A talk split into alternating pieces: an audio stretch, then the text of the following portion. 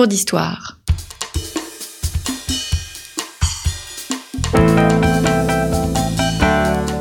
Une émission de la rédaction de Storia Voce.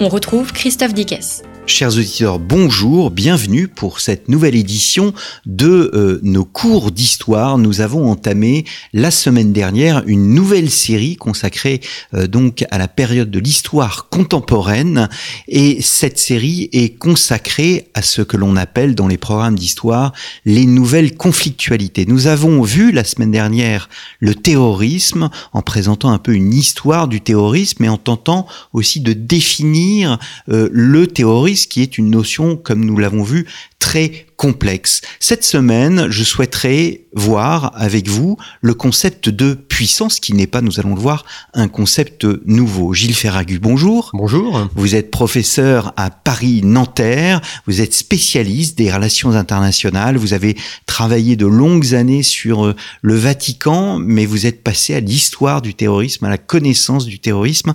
Vous publiez très prochainement Une histoire du terrorisme parue en poche, c'est une réédition d'un ouvrage paru il y a plusieurs années, je crois, il y a 5 ou 6 ans. Oui, en 2014. En 2014. Et donc, c'est une nouvelle édition qui a été augmentée par une mise à jour, bien évidemment, de tous les événements qui ont eu lieu ces 4 dernières années au Moyen-Orient. Gilles Ferragu, comment définir la notion de puissance? Ce n'est pas un concept nouveau dans les programmes de terminale, de première, on parle de puissance, mais il y avait des puissances qui existaient au fond à l'époque médiévale. On peut parler de l'Empire romain comme une puissance politique, et on peut parler bien évidemment du concert des puissances à l'époque moderne. Alors tout à fait, la puissance en tant que telle, le principe ou le concept de la puissance, il existe depuis très longtemps, et depuis l'Antiquité, voire même depuis le moment où les sociétés humaines commencent à s'agréger, c'est-à-dire au néolithique. Dès ce moment-là, il existe des communautés qui vont prendre plus de pouvoir, des capacités économiques ou des capacités militaires qui vont leur permettre de s'affirmer, et on commence à voir émerger des puissances. La notion de puissance, elle, par contre, elle a une théorie autour de l'idée de puissance, apparaît bien plus tard. On pourrait par exemple considérer que Louis XIV, lorsqu'il dit qu'il n'est de richesse que d'hommes, parle effectivement de la puissance. Et ce roi soleil qui va rayonner sur toute l'Europe par la guerre, mais aussi par le commerce, est quelque part un moyen d'expliquer ce qu'est la puissance. La théorie de la puissance, elle est élaborée à la fin du 19e siècle et au début du 20e siècle par le sociologue allemand Max Weber, qui lui parle de Macht pour désigner cette puissance et qui définit alors une puissance comme la capacité de s'imposer à quelqu'un, d'imposer sa volonté à un autre État, à une autre nation. C'est une définition simple.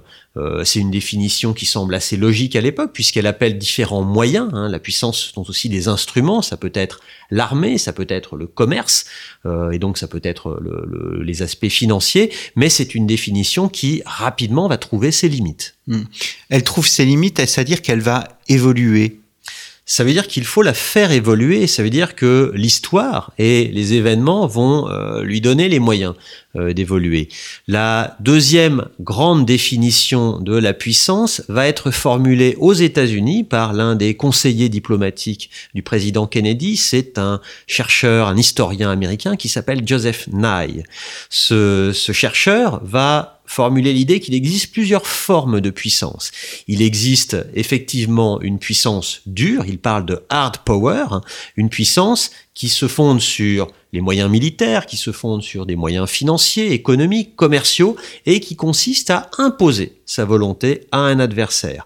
Mais à côté de ça, il existe aussi une autre forme de puissance, plus subtile, c'est ce qu'il appelle la puissance douce, le soft power, qui consiste non pas à imposer, mais à servir de modèle, en exportant sa culture. On parle à l'époque de l'américanisation du monde. Donc, une puissance là, particulière, mais dont on voit, en regardant autour de nous et en allumant la télévision, par exemple, qu'elle a aussi un sens extrêmement fort. Effectivement, la culture américaine, juste après la Seconde Guerre mondiale et dans la période de la guerre froide, a été un moyen d'imposer un certain modèle américain.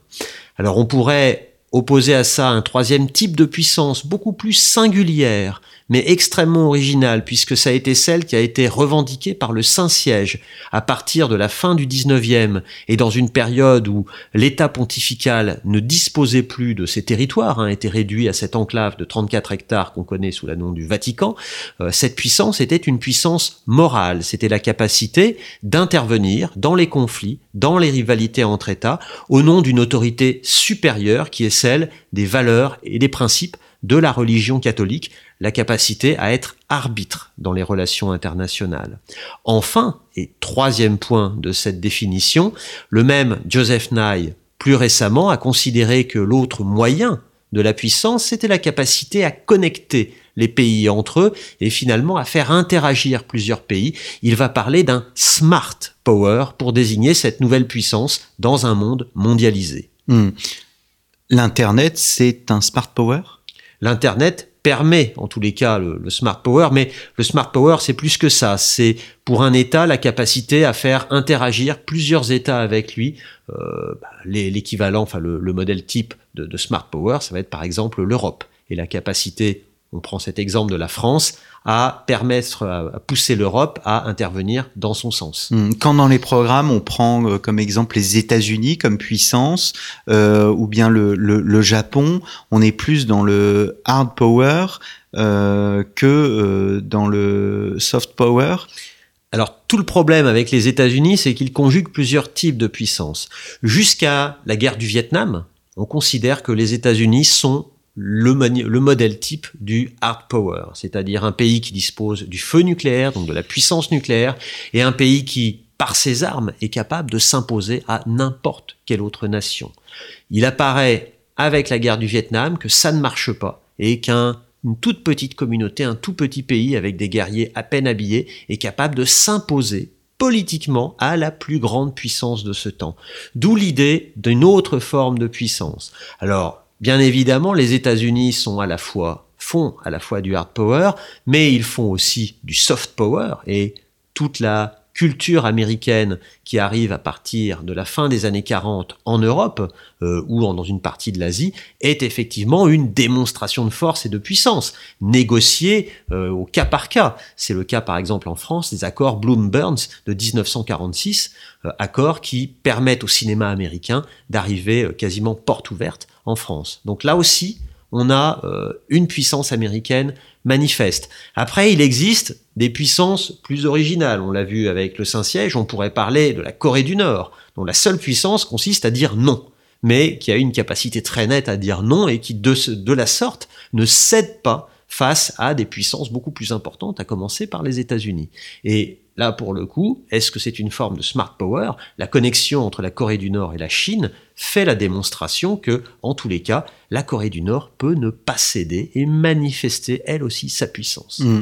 Alors, on dit généralement que la guerre ne rapporte rien à personne. Pourtant, elle a donné aux États-Unis le leadership. Alors, c'est après la Grande Guerre.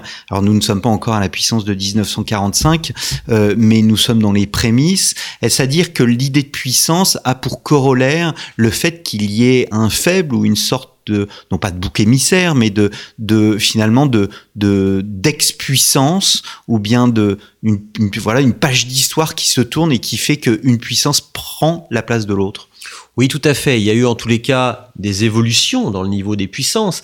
La France, qui a été à peu près jusqu'en 1919 considérée comme une puissance majeure dans le monde, je vous rappelle que le français était l'une des langues internationales les plus parlées. La France est devenue petit à petit une puissance moyenne. Elle a perdu une partie de ce qui faisait sa puissance, notamment son empire colonial. La décolonisation a transformé l'idée de puissance, notamment en Europe, et les deux guerres ont effectivement affaibli ses capacités, non seulement économiques, commerciales et financières, mais surtout ont démontré que désormais, de nouvelles puissances, avec non seulement une dimension idéologique forte, mais surtout des moyens beaucoup plus importants, étaient capables de la supplanter.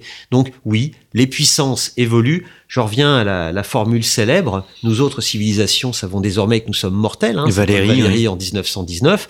Et on pourrait dire un peu de la même manière que les puissances savent désormais, elles aussi, qu'elles sont mortelles.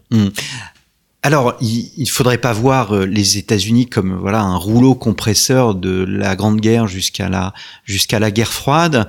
Est-ce que l'isolationnisme, qui fut un des aspects de la politique étrangère des États-Unis entre les deux guerres, est-ce que l'isolationnisme est une volonté d'anti-puissance ? L'isolationnisme, c'est une politique compliquée parce que théoriquement, quand on s'isole, c'est qu'on veut protéger quelque chose. Et en l'occurrence, pour les États-Unis, on veut protéger à la fois une société de la guerre qui peut se tramer à l'extérieur, on veut protéger une économie qui doit être a priori prospère ou florissante, et en tous les cas, on veut protéger aussi une communauté, une nation de ce qu'il y a aux alentours. Donc ça suppose quand même qu'on ait quand même acquis un certain niveau. Par contre, à partir du moment où on a défini la puissance comme la capacité à influencer les autres, l'isolationnisme est une manière de renoncer à cette influence. Ou alors de sortir de temps en temps de l'isolationnisme, ce qui semble un petit peu incohérent. Donc, c'est pas forcément un refus de la puissance, mais c'est le refus d'une certaine puissance, parce que la puissance, le hard power, suppose aussi d'intervenir, hein, c'est cette fameuse idée que les États-Unis étaient les gendarmes du monde, au profit d'une puissance plus simple en ce qu'elle servira de modèle, c'est le soft power. L'isolationnisme, c'est peut-être le choix du soft power contre le hard power. Alors nous avons réalisé avec Georges-Henri Soutou une série de cours d'histoire consacrés à la guerre froide, notamment la France a-t-elle bénéficié de la guerre froide, qui était une question un peu provocatrice, mais qui souhaitait montrer précisément qu'il fallait sortir du conflit Est-Ouest, qui est souvent présenté dans le cadre des études consacrées à cette époque. Qu'est-ce que la France devient, Gilles Ferragu, dans ce contexte de changement de puissance ? La France réalise que la nature même de la puissance est en train de changer, que d'un côté la décolonisation se met en place et qu'elle fabrique, entre guillemets, comme le disait René Raymond, de l'irréversible. On ne pourra pas revenir en arrière. Par conséquent, il faut changer là aussi les cadres de la puissance. Je dirais que la France fait le choix extrêmement habile dès les années 50, de développer un nouveau cadre de puissance, même si ça n'a peut-être pas été pensé comme ça tout de suite, c'est la construction européenne. Et celui qui va réaliser que via l'Europe, la France pouvait retrouver un statut très spécifique de puissance, c'est le général de Gaulle. Mmh. La France se caractérise par le fait de posséder l'arme nucléaire dans l'histoire des puissances. Ce facteur est un facteur bien évidemment primordial. L'arme nucléaire, c'est un vrai problème, parce que d'un côté, c'est effectivement une arme, c'est l'arme dont personne ne veut se servir, et donc la posséder ne change pas grand-chose, si ce n'est qu'on appartient à un club extrêmement réduit de gens qui se sont interdits eux-mêmes de l'utiliser. C'est mine de rien ce qui permet à la France effectivement de parler d'une voix assez forte, et le choix de fabriquer, d'élaborer cette arme nucléaire, il faut le rappeler quand même, a été fait presque au lendemain de l'affaire de Suez, c'est-à-dire au moment où tant l'URSS que les États-Unis étaient capables seuls de menacer d'employer des armes nucléaires contre la France et l'Angleterre. Enfin, l'URSS va à un moment donné laisser planer cette menace, et la France fait le choix à partir de ce moment de se doter d'une arme nucléaire à son tour pour respirer l'air que l'on respire au niveau des grandes puissances. Je voudrais revenir sur la notion de hard power, de soft power. Est-ce qu'il peut exister une puissance que l'on appellerait totale ? On peut considérer que s'il existe une puissance totale, oui, les États-Unis sont, dans une certaine mesure, une puissance totale, ce qui ne veut pas dire qu'elles imposent leur volonté au reste du monde. On peut dire que des puissances de plus en plus émergentes, comme la Chine, n'est plus une puissance émergente, c'est une puissance complète, relèvent de plus en plus aussi de ces puissances totales, puisque au hard power, on peut joindre le soft power et de plus en plus le smart power via toute une série d'accords que la Chine est en train d'organiser tant vers l'Est que vers l'Ouest. Donc oui, il existe des puissances qui conjuguent et cumulent les différents aspects de la puissance tels qu'ils ont été théorisés par Joseph Nye. L'Europe, Gilles Ferragu, l'Europe apparaît comme au fond une réponse à un problème interne de nation, ne plus se faire la guerre et vivre dans la paix après les deux grandes guerres, la Grande Guerre et la Deuxième Guerre mondiale. Et paradoxalement, elle n'apparaît pas comme une puissance précisément parce qu'elle est tournée vers un dessein interne. Il faut comprendre plutôt que, avec l'Europe, pour la première fois, Depuis quasiment 2 siècles, nous appartenons à des générations qui n'ont pas connu une guerre avec l'Allemagne. L'enjeu de l'Europe, le premier enjeu, c'était effectivement la paix, beaucoup plus que la puissance.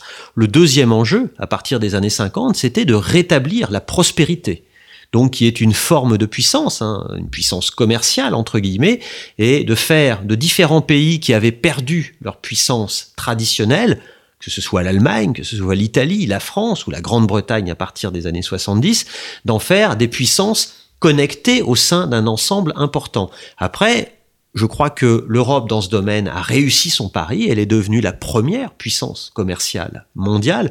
Par contre, le fait que ce ne soit pas un État, que ce ne soit pas une fédération, que ce soit une confédération d'États ayant chacun son autonomie, fait qu'elle ne prétend absolument pas au hard power et à de devenir une puissance à la fois militaire et politique forte. C'est l'illustration, entre guillemets, aussi des enjeux mêmes de l'Europe.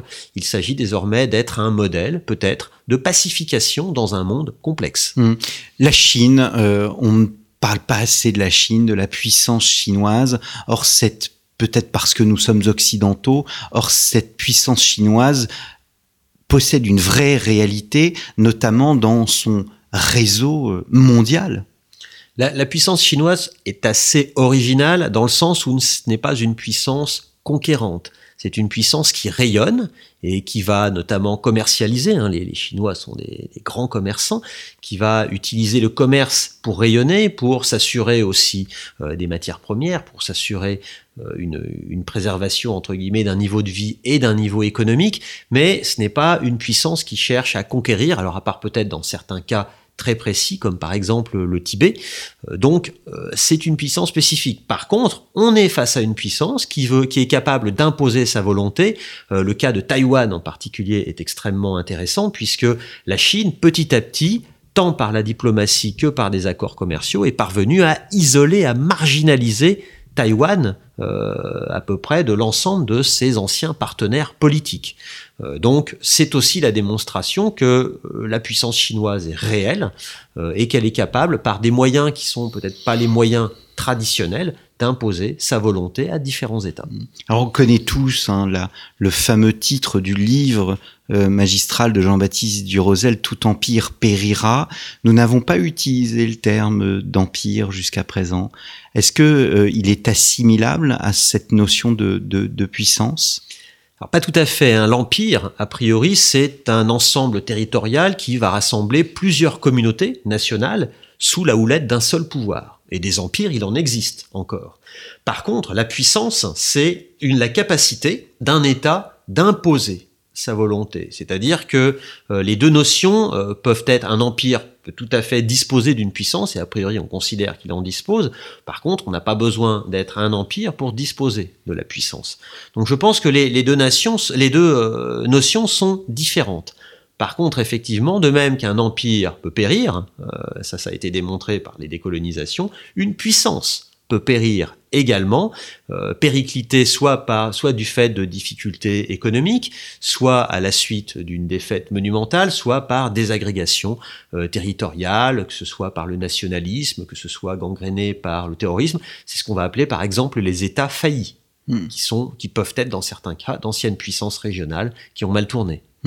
Le contraire, la question peut paraître simpliste, mais le contraire de puissance, vous avez utilisé le terme de nationalisme ? A priori, le contraire de la puissance, ce serait un État qui ne chercherait pas ni à servir de modèle, ni à imposer sa volonté. Ça ressemble à une forme d'isolationnisme, ça ressemble surtout à ce qu'on a pu appeler l'autarcie.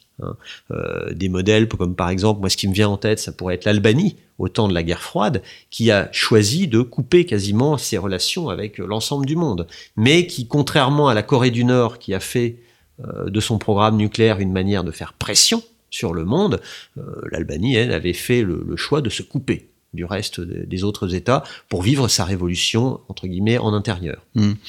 Alors je ne me souviens plus du titre du livre d'Emmanuel Todd qui remettait en cause la puissance américaine et qui expliquait qu'elle était en déclin dans les années 2000. À l'heure de la mondialisation, quel est le rôle des puissances aujourd'hui ? On aimerait que le rôle des puissances soit au service d'une mondialisation heureuse, d'une éthique des relations internationales, d'un équilibre. Les puissances pourraient être, devraient être les gendarmes des relations internationales et imposer le respect de certaines règles, de certaines normes. À mon avis, c'est une vision extrêmement irénique des relations internationales, peut-être un peu candide.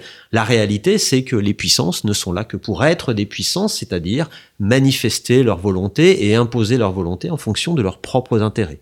Il n'y a, hélas, pas d'autre réalité que ça. Une puissance sert avant tout ses intérêts. Elle peut avoir, par moments, des politiques qui vont être considérées comme nobles, enfin comme probes, comme respectueuses de certains cadres internationaux, à commencer par un droit international, mais l'essence même de la puissance, c'est qu'elle se sert de tous les moyens dont elle dispose pour s'imposer aux autres. Mmh. Nous n'avons pas évoqué l'Organisation des Nations Unies qui vise précisément à tenter d'organiser la puissance. Est-ce que on peut avoir une puissance supérieure aux puissances elles-mêmes ? Idéalement, je dirais que la puissance supérieure aux puissances elles-mêmes, ce pourrait être soit un hypothétique droit international qui serait reconnu par tous les États, de même que le droit est reconnu théoriquement dans une communauté nationale. À ma connaissance, ça ne fonctionne pas de manière parfaite, loin de là. L'ONU est avant tout, peut-être plus qu'une puissance, une tribune où les puissances s'affrontent, mais où elles s'affrontent, entre guillemets, à fleuret moucheté. C'est-à-dire en utilisant les armes du droit, les armes du soft power, peut-être la menace par moment. Donc c'est censé être un lieu où les puissances discutent et où l'exercice de la puissance ne passe pas systématiquement par les armes. C'est plus qu'un tribunal, c'est une tribune et c'est un lieu où la paix, finalement, qui devrait être la puissance supérieure à tous les autres, en tout cas l'enjeu de toutes les puissances, la paix peut peut-être arriver à s'élaborer. Mais c'est la paix du plus fort, toujours. Nous assistons aujourd'hui à... Enfin, les médias ne cessent de dire qu'on a un retour des nations contre précisément cet état d'esprit supranational ou transnational, ce qui en soi n'est pas nouveau puisque la chute de l'URSS a laissé la place aux nations. Est-ce la fin d'une puissance unique dans le monde? On a beaucoup parlé des États-Unis, de la présence des États-Unis. Or, on voit que la Russie est une puissance, la Chine est une puissance, que la France tient malgré tout à tenir sa place en politique étrangère. On vit dans un monde éclaté, Gilles Ferragu ? On vit dans un monde compliqué, avec lequel il ne faut pas aller avec des idées simples, entre guillemets, pour plagier Général de Gaulle. Effectivement, le cas de la Russie est intéressant. L'URSS a été une puissance qui petit à petit s'est fragilisée pour différentes raisons. Ça, c'est l'histoire même de la fin de la guerre froide, et que finalement, le nationalisme a fini par faire exploser. La Russie, telle qu'elle est actuellement, est une puissance en devenir. C'est quand même un État qui a récupéré une partie de ce qui faisait la puissance de l'URSS et qui tente désormais, avec à mon sens un certain succès, de le remettre à niveau, d'en faire une version 2.0 entre guillemets pour 2019 en utilisant les moyens qui sont désormais les siens, à commencer peut-être par les nouveaux médias et les nouvelles formes de communication ainsi que les richesses traditionnelles dont bénéficiait l'URSS. Donc, on voit que la puissance peut évoluer et peut changer, mais le cadre dans lequel cette puissance évolue, pour ce qui est de la Russie, le cadre politique notamment, est intéressant aussi. Comment faire évoluer l'ancienne URSS pour la transformer en Russie ? Est-ce que le cadre démocratique s'impose ou est-ce que d'autres moyens, une autre forme de démocratie n'est pas en ce moment à l'œuvre ? Il y a eu un numéro très intéressant du Monde, un hors-série sur les révolutions. Est-ce que la puissance... peut-être parfois assimilable à une révolution. On pense notamment à la Révolution française qui a voulu exporter ses idées au Printemps des Peuples en 1848. Il y a des révolutions qui permettent d'accéder à la puissance, principalement notamment des révolutions technologiques. Après, un pays qui rentre en révolution va développer... je dirais un rôle, va essayer de devenir un modèle. Le cas français est le plus intéressant. La Révolution française s'est pensée comme universelle. Et donc, elle a, la première, avant même que la notion existe, essayé d'élaborer un soft power, mais un petit peu comme Rome a pu le faire ou comme la Grèce a pu le faire. En cela, ça a été, la révolution a été un outil de puissance. Alors, est-ce que ça a marché? Oui, dans une certaine mesure. Est-ce que ça a fait de la France révolutionnaire une puissance? Je crois plus largement que c'est la stabilisation de la révolution, puis le passage, l'épisode de napoléonien et le passage à l'Empire qui démontrent que la Révolution avait donné au régime suivant les moyens de devenir une puissance avec une idéologie unificatrice, avec un sentiment qui était en train de se développer et qui allait transformer la géopolitique de l'Europe, c'est le nationalisme, et avec un homme qui a su structurer tout cela autour d'un projet politique en utilisant des moyens qui étaient ceux d'une dictature, mais au service d'une entreprise de conquête à la fois idéologique et très concrète. Alors précisément, c'est très intéressant ce que vous dites, parce que la puissance se définit par cette notion idéologique ou se construit par l'idéologie, ou bien au contraire par ce qu'on appellerait, j'allais dire depuis Richelieu, la réelle politique. L'un n'empêche pas l'autre, c'est-à-dire que la puissance va participer d'une forme d'idéologie nationale. C'est parce qu'une nation se ressent comme ayant quelque chose à apporter ou étant, dans une certaine mesure, peut se considérer comme supérieure, ou en tout cas peut considérer que ses raisons l'emportent sur celles des autres, qu'il va y avoir une démonstration de puissance. La notion de réelle politique telle qu'elle a été élaborée par Bismarck à la fin du 19e siècle en Allemagne fait la démonstration que le nationalisme allemand, ce fameux pan-germanisme appliqué au reste de l'Europe, pouvait transformer la géographie européenne et imposer désormais des cadres nouveaux, non seulement aux États allemands, désormais unis en un seul empire, mais également à tous les États étrangers, à commencer par la France. C'est au lendemain de la conférence de Berlin en 1878 que la France va se lancer dans la conquête coloniale, poussée par une Allemagne qui lui dit écoutez, vous ne récupérerez pas l'Alsace-Lorraine, mais nous vous laissons le luxe d'aller conquérir un peu partout à l'étranger différents territoires. Donc là, c'est une manière de puissance et en même temps une politique extrêmement habile pour constituer sa puissance en soi à l'intérieur de l'Europe. Alors, autre notion que vous avez un peu abordée d'ailleurs tout à l'heure, cette notion de technologie. Est-ce qu'il y a des puissances alternatives? Et on pense tout de suite aujourd'hui aux réseaux sociaux, Facebook, ou bien Twitter, ou bien que sais-je, Instagram, etc. Ce sont des réseaux qui ont une puissance de frappe absolument incroyable. Et j'évoquais tout à l'heure la révolution. Nous sommes dans une révolution digitale. Internet, c'est une puissance alternative? Alors, je pense quand même que la puissance, telle qu'on la définit, suppose une volonté. C'est-à-dire que c'est imposer quelque chose à un autre acteur, à un protagoniste. En cela, je ne pense pas qu'Internet impose une volonté. Internet, c'est un outil, c'est un instrument. On peut imaginer qu'un État pourrait s'emparer de certains outils qui dominent Internet, de réseaux sociaux, de choses comme ça.